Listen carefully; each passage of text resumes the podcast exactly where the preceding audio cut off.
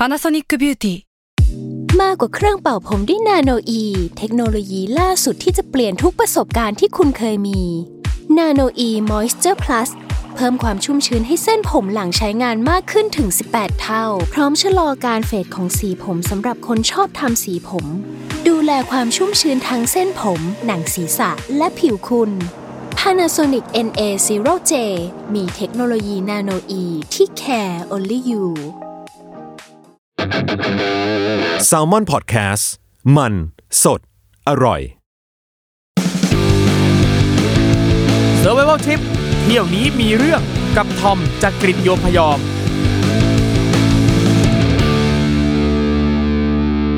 วัสดีครับ ขอต้อนรับเข้าสู่รายการ Survival Trip เที่ยวนี้มีเรื่องกับผมทอมจากกรีฑโยมพยอมนะครับ รายการของเราเนี่ยนะครับแต่ละตอนที่จัดกันไปเนี่ยนะครับแขกรับเชิญของเราเนี่ยประสบปัญหาต่างๆ มากมายระหว่างการเดินทาง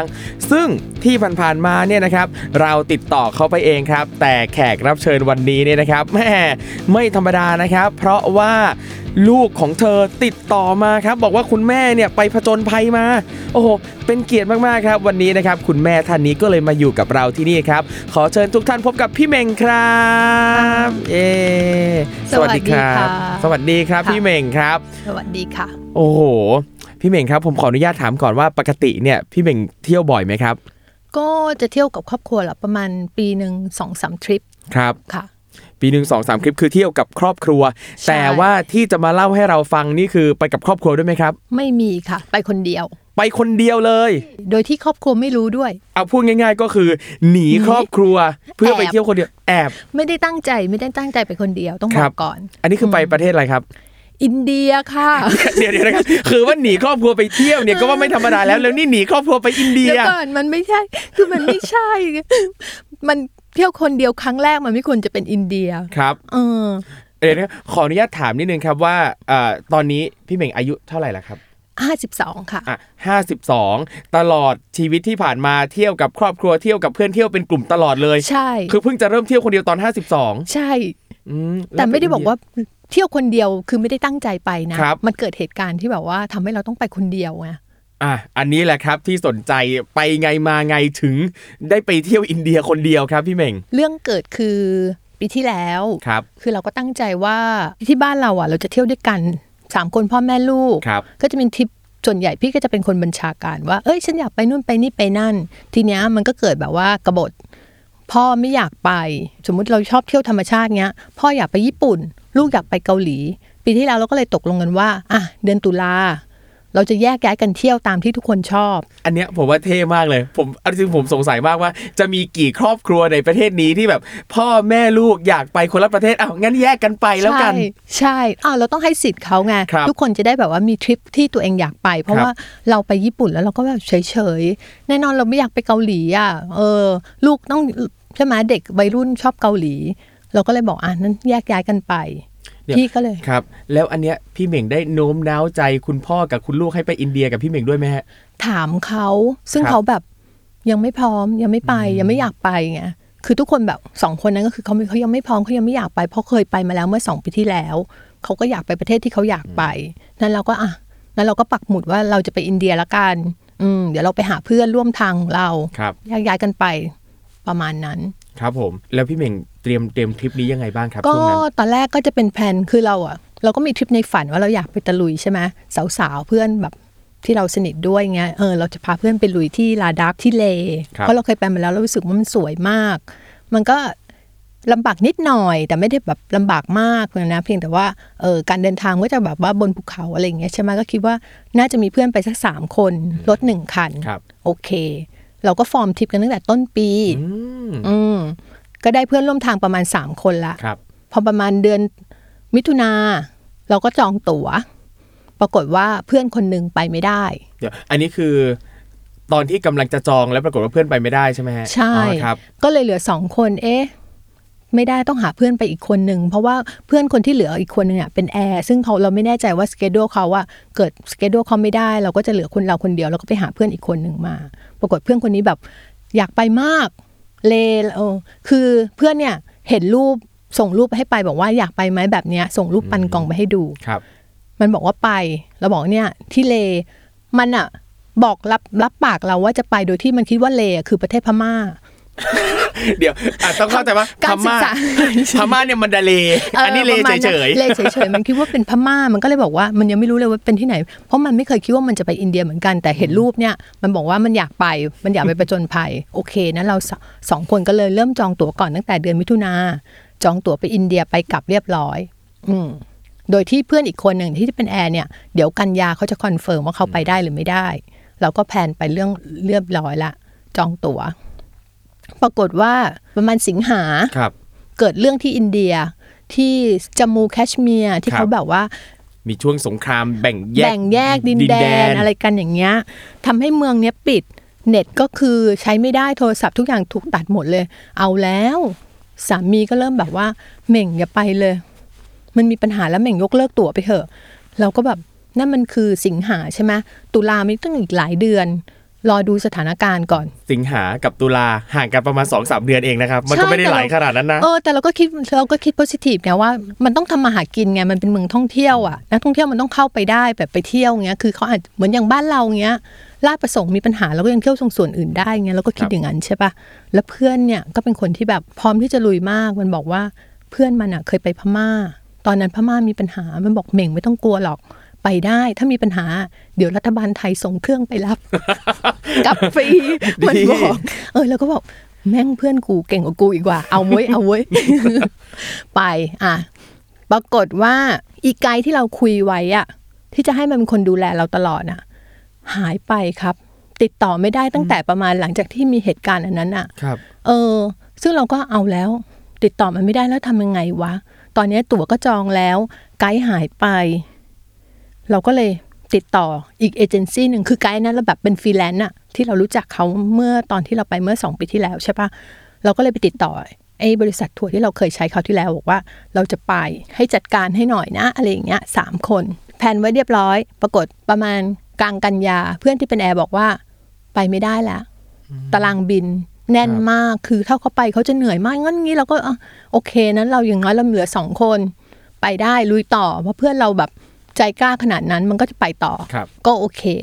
ตอนนี้ก็คือ confirm เราไปกันสองคนอ่าสองคนสองสาวพร้อมตะลุย ใช่ ปรากฏว่าเพื่อนเนี่ยซื้อของ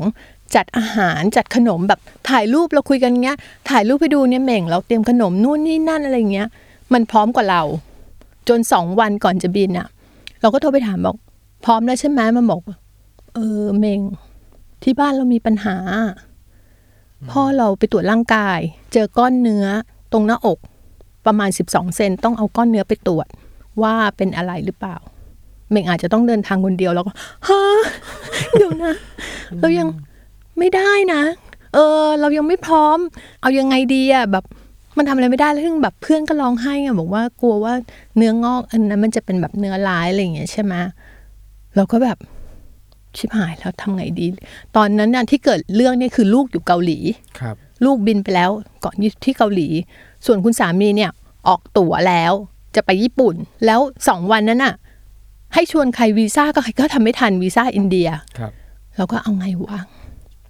คือถ้าเรายกเลิกอะ มันก็เหมือนทิ้งทุกอย่างเพราะเรา plan มาตั้งแต่มีนา เราคิดภาพในฝันเราอะคืออินเดียที่เราอยากไปเราอยากไปเห็นต้นไม้สีเหลืองนะคะ น้ำสีฟ้าครับเราอยากไปปันกองอะเราอยากไปอะ ถ้าเราทิ้งคือมันแบบมันง่ายมากเงินค่าตั๋วอะสองหมื่นกว่าบาทอะแต่เราก็จะแบบติดตรงเนี้ยว่า เราไม่สามารถไปคนเดียวได้หรอเพื่อนก็บอกว่าหมิงไปได้ เชื่อสิหมิงไปได้ เราก็ลุ้นได้แต่ลุ้นว่า เออ ขอให้พ่อเขาไม่เป็นอะไร ปรากฏว่าเราจะบินคืนวันศุกร์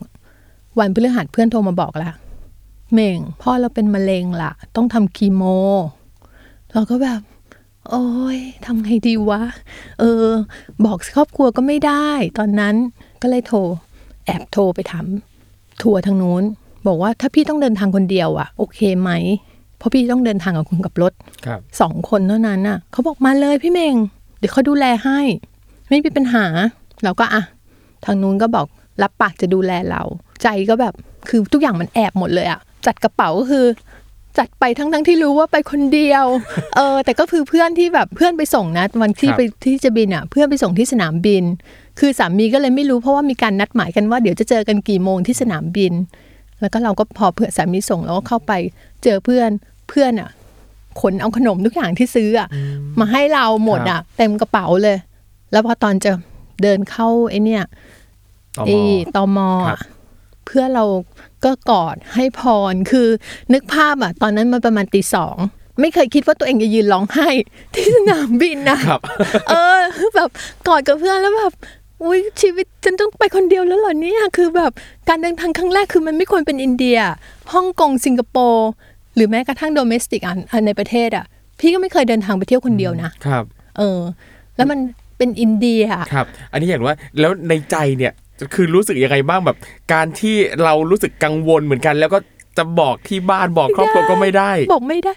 ก็อึดอัดอะคือแบบคิดอย่างเดียวเลยว่า กูต้องปลอดภัยกลับมา คือต้องดูแลตัวเองให้ดีที่สุดอะเพราะถ้ามันมีปัญหาอะไรอย่างเงี้ย เออมันไม่ได้อะ คือเราเหมือนเราไปเราหาเรื่องเองอะ เราไปอะเราเลือกที่จะไปอะ แล้วก็พอตอนแยกกับเพื่อนอะนั่นก็คือแบบ moment of truth ก็สตาร์ทตั้งแต่ตรงนั้นเพราะในเครื่องมันเป็น คนอินเดียทั้งลำเลยอะครับแล้วดันที่สุวรรณภูมิเนี่ยคือเราควร flight เราควรจะออกจากที่เนี่ยตีสี่ปรากฏว่า delay สองชั่วโมงค่ะ ออกประมาณหกโมงกว่า ซึ่งเราจะมีเวลาต่อเครื่องไป domestic อะเหลือแค่ประมาณชั่วโมงครึ่ง คือชั่วโมงครึ่งนี่ต้องคือเดินออกจากประตูเครื่อง ไปตอมอ ไปรับกระเป๋า แล้วก็นั่งรถไปอาคารโดเมสติกอะครับ แล้วเรามารู้ทีหลังก่อนที่เราจะบินเนี่ยว่าอาคารโดเมสติกอะต้องนั่งไปอีกเจ็ดกิโลอะอืมใจก็คือแบบกลัวไปไม่ทัน ถ้าตกเครื่องที่นี่ทำไงอะเน็ตที่มีก็คือแบบฉันจะติดต่อใคร แล้วฉันจะต้องนอนที่เดลีรอเครื่องเหรอคือแบบคิดอะไรไปเยอะมาก ปรากฏว่าไปถึงนู่นประมาณ8ปดโมงกว่า flight เราจะออก10โมงครับเราก็เลยนั่งแท็กซี่ การต้อนรับของแท็กซี่นั่นก็เริ่มเกิดขึ้นก็คือว่าเออเราเรียกแท็กซี่คันหนึ่ง มันบอกว่าไป domestic อะพันห้าร้อยรูปีโอ้โหซึ่งเราอ่านมาเนี่ยเขาบอกว่าประมาณ100บาทก็แค่ประมาณ200รูปี overprice มากไม่เอาไม่เอาหาคันใหม่ อีกคันใหม่คิด500เราขี้เกียจแล้วเราเราไม่อยากต่อรองเสียเวลาใช่ปะเราก็เลยอะไป ปรากฏว่าเราก็ขึ้นนั่งหน้ากระเป๋าเราอยู่ข้างหลัง ขับไปนิดนึงค่ะนางเรียกคนมาอีกสองคนมานั่งข้างหลัง เราก็งง เฮ้ย มันบอกว่า same same same way same way ทางเดียวกันไปด้วยกัน เออ คือมันบอกเราห้าร้อยรูปีใช่ปะครับมันก็รับมาอีกสองคนเราก็บอก เราก็หันไปคุยภาษาอังกฤษกับเขาบอกว่างั้นห้าร้อยรูปีเราเราหารกันแล้วกันนะไอ้นั่นก็ยักหน้ายักหน้าพอถึงที่โดเมสติกอะ เราก็ให้มันสองร้อยสองร้อยห้าสิบรูปี มันบอกไม่อยู่ห้าร้อยแต่เราเห็นนะมันเก็บไอ้นั่นอะแค่หนึ่งร้อยบาทอะคือเริ่มต้อนซึ่งรับซึ่งหน้าเออคืออะไรวะ กูขึ้นก่อนเสียห้าร้อยรูปี แล้วแทนที่จะหารกันไม่ค่ะ เก็บคนละราคาเออแล้วเสร็จแล้วก็คือปรากฏไฟทางนู้นดีเลย์ครึ่งชั่วโมงพี่ก็เลยได้ลงทันเครื่องที่ไปเลทันพอดี พอไปถึงที่สนามบินเล นึกภาพนะคะ ป้ายแบบคนมารับเราอะเขาเขียนว่าเหม่งหนึ่ง person ย้ำย้ำย้ำขยี้ไปอีก ใช่ รู้แล้วมึงมาคนเดียว ใช่หนึ่ง person แล้วก็แบบอะไปขึ้นรถ มันก็จะเป็นรถแบบป๊อกๆอกอะเอากระเป๋าไว้ข้างหลังแล้วก็ถามนั่งไหน เรานึกว่าเรานั่งแบบข้างหลังแบบไอ้เหมือนรถที่เชียงใหม่อะไรเงี้ยครับเขาบอกให้เรานั่งข้างหน้าอะเขาถามเดี๋ยวไปไหนอะอะไรเงี้ยปรากฏว่าเขาว่าแทบจะฟังภาษาอังกฤษเราไม่รู้เรื่องเลย เราก็เอาแล้ว ยังไงวะจะสื่อสารกันยังไงคือ เราไม่รู้ว่าคนนี้จะอยู่กับเราตลอดหรือเปล่าอย่างเงี้ยใช่ไหมอะเดี๋ยวเข้าโรงแรมก่อนค่อยว่ากัน ก็คือพอถึงก็จะตามระเบียบว่าเข้าโรงแรมเช็คอินแล้วกินข้าวแล้วก็คือให้นอนพักก่อนเพื่อปรับร่างกายเพราะมันเป็นที่สูงแล้วก็พักพอตอนสี่โมงเขาบอกเดี๋ยวจะมีคนมารับไปเที่ยวนะ ก็มีอีกคนนึง เป็นคนขับรถอีกคนนึงแล้วคนนี้ก็ฟังภาษาอังกฤษไม่ค่อยรู้เรื่องอีกเหมือนกัน ถามว่าจะไปไหนก็อืมสุดท้ายเราก็เอาไปโผล่อยู่ที่ stupa Shanti Stupa ที่เล คือเขาส่งเราไว้ที่ที่ parking อะ เราก็เดินตุหรัดตุเหร่มาคนเดียว ขึ้นไปดู stupa ปรากฏว่าที่ stupa วันนั้นอะคนไทยเต็มเลย เราต้องมีรูปส่ง เราต้องมีรูปส่งรายงานว่าเรามาถึงอะเข้าใจว่าครับไม่งั้นอะแล้วเราใครจะถ่ายให้เราเราก็เลยบอกคนไทยตรงนั้นบอกว่า น้องคะรบกวนถ่ายรูปให้พี่หน่อยค่ะเขาถามเรากลับว่าพี่มาคนเดียวเหรอคะขยี้ไปอีกดอกขขยี้ยี้อีกแล้วกันเก่งมาก ใช่ค่ะ ใช่เออรบกวนด้วยค่ะ แล้วเราก็ได้รูปเราหนึ่งรูปครับเออ ถึงหน้าก็จะจอยๆหน่อยนะ แล้วแบบไปถึงนู่นเรารู้เลยว่า เราไม่ไม่ได้ทำใจคือทุกอย่างอะเราทำเราทำตามสเกจด้วยว่าต้องเดินทางยังไงอะแต่ใจเราไม่พร้อมอะครับเออ เราไม่ได้แบบเป็นคนแนวแบบว่า สันโดษนั่งถ่ายวิวอะไรเงี้ย เราไม่รู้จะดูอะไรอะเราไม่มีเพื่อนคุยอะ พี่พอดีพี่มีกล้องวิดีโอของพี่ไปครับพี่ก็นั่งพูดถ่ายวิดีโอแล้วพี่ก็พูดไป พูดไปก็ร้องไห้บ้างก็มีเพราะแบบก็มาทำไม โอ้โหประมาณนั้นครับอืมปรากฏว่าตอนเย็น ก็ไปกินข้าวปรากฏว่าคนขับรถที่เคยขับรถให้เมื่อสองปีที่แล้วอะเขาเอาซิม เอาซิมมาให้ซิมของอินเดียมาให้ก็เลยได้คุยกับเขาเออก็มีเพื่อนคุยครับปรากฏว่าเขาบอกว่าเดี๋ยววันรุ่งขึ้นอะเขาจะเป็นคนขับรถให้เราแล้วหรอจริงเหรอดีจังเลย เพราะคนนั้นคือภาษาอังกฤษเขาคุยกันสื่อสารกับเราได้ แล้วเราเคยรู้จักกับเขาเมื่อสองปีที่แล้ว ก็เลยได้เดินทางพร้อมกับคนขับรถที่เคยขับให้ แล้วก็ฉะนั้นเขาเป็นทำหน้าที่เป็นไกด์ครับถ่ายรูปให้พี่อ่าพี่ก็จะมีรูป ส่งให้สามีและลูกดูว่าพี่อยู่ที่ไหนครับ ซึ่งสามีกับลูกก็ยังไม่เอะใจอะไรใดๆทั้งสิ้น ไม่ไม่เลย ก็แบบนั่นแหละครับ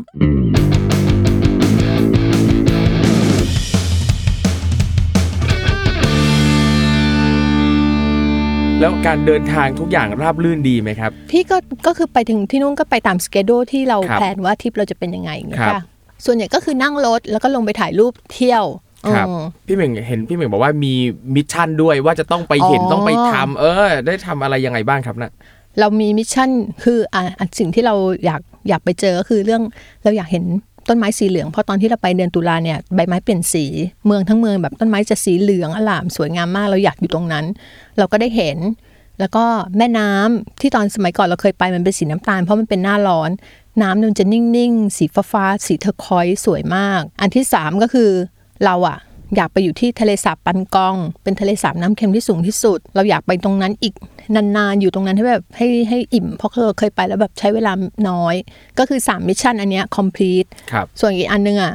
คือวางแผนไว้ตั้งแต่แรกก่อนไปตอนที่มีเพื่อนนะ ว่าดิฉันเนี่ยอยากชวนคนอินเดียร้องเพลงกับดิฉันอ่าอ่าดิฉันมีเพลงไว้อยู่แล้วแบบ Sing It With Me ครัขบอง JP Cooper ครับเออซึ่งตอนนั้นเพลงมันเพิ่ง launch ออกมาแล้วแบบเราชอบมากเราเออเพลงมัน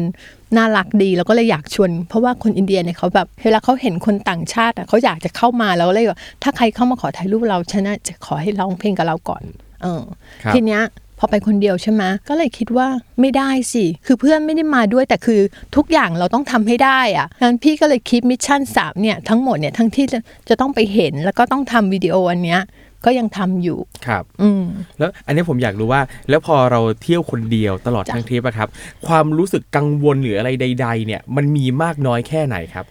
เออคือจะบอกว่าพี่เป็นคนแบบ พอไปอยู่กับคนน่ะครับพี่ก็จะไปกับเขาแบบว่าเออคนจะอาจจะคิดว่าตอนที่ไปเที่ยวคนเดียวเนี่ย เศร้าไม่ค่ะดิฉันก็แบบเล่นกับคนที่นู่นไป เออครับก็พอไปอยู่ตรงนั้นเหมือน เราก็ต้องแบบเอนจอยให้มากที่สุดอะครับ แล้วเราได้ กลัวว่าที่บ้านกลัวสามีกลัวลูกจะห่วงจะกังวลอะไรบ้างไหมฮะคิดแล้วก็จะตอนที่แยกเข้าโรงแรมอยู่คนเดียวอะครับ ก็จะน้ำตาซึมนิดนึงว่า เอ้ยอยู่คนเดียวคือไม่เคยนอนคนเดียวด้วยปกปกติไปเที่ยวก็จะนอนกับลูกครับพอเข้าอยู่คนเดียวมันก็เงียบๆแล้วแบบเข้าโรงแรมประมาณทุ่มหนึ่งเงี้ยก็ต้องอยู่คนเดียว หรือเคยคิดเผื่อไหมครับว่าสมมุติถ้าเกิดเหตุอะไรกับเราเลยเนี่ย เราจะทำยังไงอะเราไปเที่ยวคนเดียวครั้งแรกที่อินเดียด้วยอะไรเงี้ยครับอืมไม่ได้คิด ไม่ได้คิดขนาดนั้นแต่รู้ว่าตัวเองอะต้องดูแลตัวเองให้ดีที่สุด เพราะว่าเขาจะเตือนเรื่องของไอ้อะไรนะ ความโรคความสูงอะไรเงี้ยที่เราอาจจะมีปัญหาได้เงี้ยเราก็เลยแบบไม่ได้ฉันต้องดูแลตัวเองให้ดี กินยากินน้ำดื่มน้ำเยอะๆอะไรเงี้ยต้องดูแลตัวเองเพื่อไม่ให้มีปัญหาแล้วเดี๋ยวที่บ้านรู้จะเดือดร้อนไงอืมครับ แล้วที่บ้านรู้ตอนไหนครับ รู้ตอนกลับมาค่ะ คือกลับมาแล้วบอกเลยกลับทันมาทีป่ะครับ ตอนแรกอะคิดอยู่ว่า อ๋อ จะบอกว่าทริปเนี้ยคนที่รู้อะคือเพื่อน เพื่อนสนิทเท่านั้นมีอยู่ประมาณแบบสามคนที่อยู่ในกลุ่มแชทนะครับเออ มีอยู่แค่สามคน มันก็จะบอกว่า มันก็ด่า เขียนแบบตอนเราไลน์คุยกันมา แกมาทำไม แกช่างกล้า ด่า แล้วทำทำไมถึงเอาตัวมาเสี่ยงแบบนี้ เพื่อนด่าหมดเลย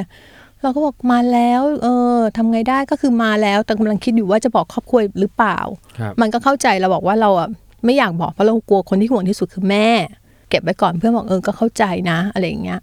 แต่พอกลับมาเรารู้สึกว่าบอกเขาไปเถอะเพราะเรากลับมาปลอดภัยแล้ว เดี๋ยวเขาเห็นลูกเขาเห็นฟุตเทจเขาต้องรู้อะว่าไม่มีเพื่อน เออ แล้วคือไม่ได้วางแผนว่าจะบอกยังไงอะแต่คือพอมาถึงยังกลับตอนกลับมาใช่ครับป่ะไฟล์มันเป็นไฟล์มาถึงเช้าตีสี่หรืออะไรเงี้ยเข้าบ้านนอนลูกจะไปทำงาน ลูกก็มาเปิดประตูแม่ไปทำงานแล้วนะเราบอกมะขาม ลูกชื่อมะขามครับมะขามแม่ไปอินเดียคนเดียวทำไมอะบอกเพื่อนแม่เราก็เล่าให้ฟังอะว่าเออพ่อเพื่อนเป็นอย่างนั้นอย่างนี้ มันก็เข้าใจแล้วบอกตีตายเลยแล้วทำไมไม่บอกอะไรอย่างเงี้ยใช่ป่ะอะเรื่องลูกรู้รู้ไปแล้วทีเนี้ยเหลือสามีสามีตอนที่เรากลับมาสามีครับยังอยู่ญี่ปุ่น เอาไงดีวะแต่ในใจคิดว่าอะไรปะคือถ้ากลับมาให้รอให้เขากลับมา มันก็จะหลายวันอีกหลายวันกว่าเขาจะกลับใช่ปะเราอะอยากเล่าแล้วแล้วเรา เราโทรไปเล่าให้เขาครับฟังขณะที่เขาอยู่ญี่ปุ่นน่ะถามพี่พี่ทำอะไรอยู่อะ กินข้าว เออนั้นเดี๋ยวพี่ถึงโรงแรมเบ่งโทรหาใหม่นะแล้วเราก็เล่าไปร้องไห้ไปพี่เบ่งไปอินเดียคนเดียวอย่างนั้นอย่างนี้ แล้วเขาบอกร้องทำไมอะก็กลับมาปลอดภัยแล้วนี่ เอออะใช่อันนี้ผมเลยสงสัยว่าที่ร้องเนี่ยร้องเพราะอะไรครับ ร้องว่าสงสารตัวเองทำไมฉันทำอะไรแบบนี้เฮ้ยแต่ก็เป็นประสบการณ์ที่ดี ใช่ก็ดีก็ดีแต่คือพี่รู้สึกว่าเฮ้ยครั้งแรกทำได้ดีนะ เออ พี่ก็พี่ก็ให้เกรดตัวเองนะครับทำได้ดี เออ ครั้งแรกทำได้ดีแปลว่าอาจจะมีครั้งต่อๆไปอีกนะฮะ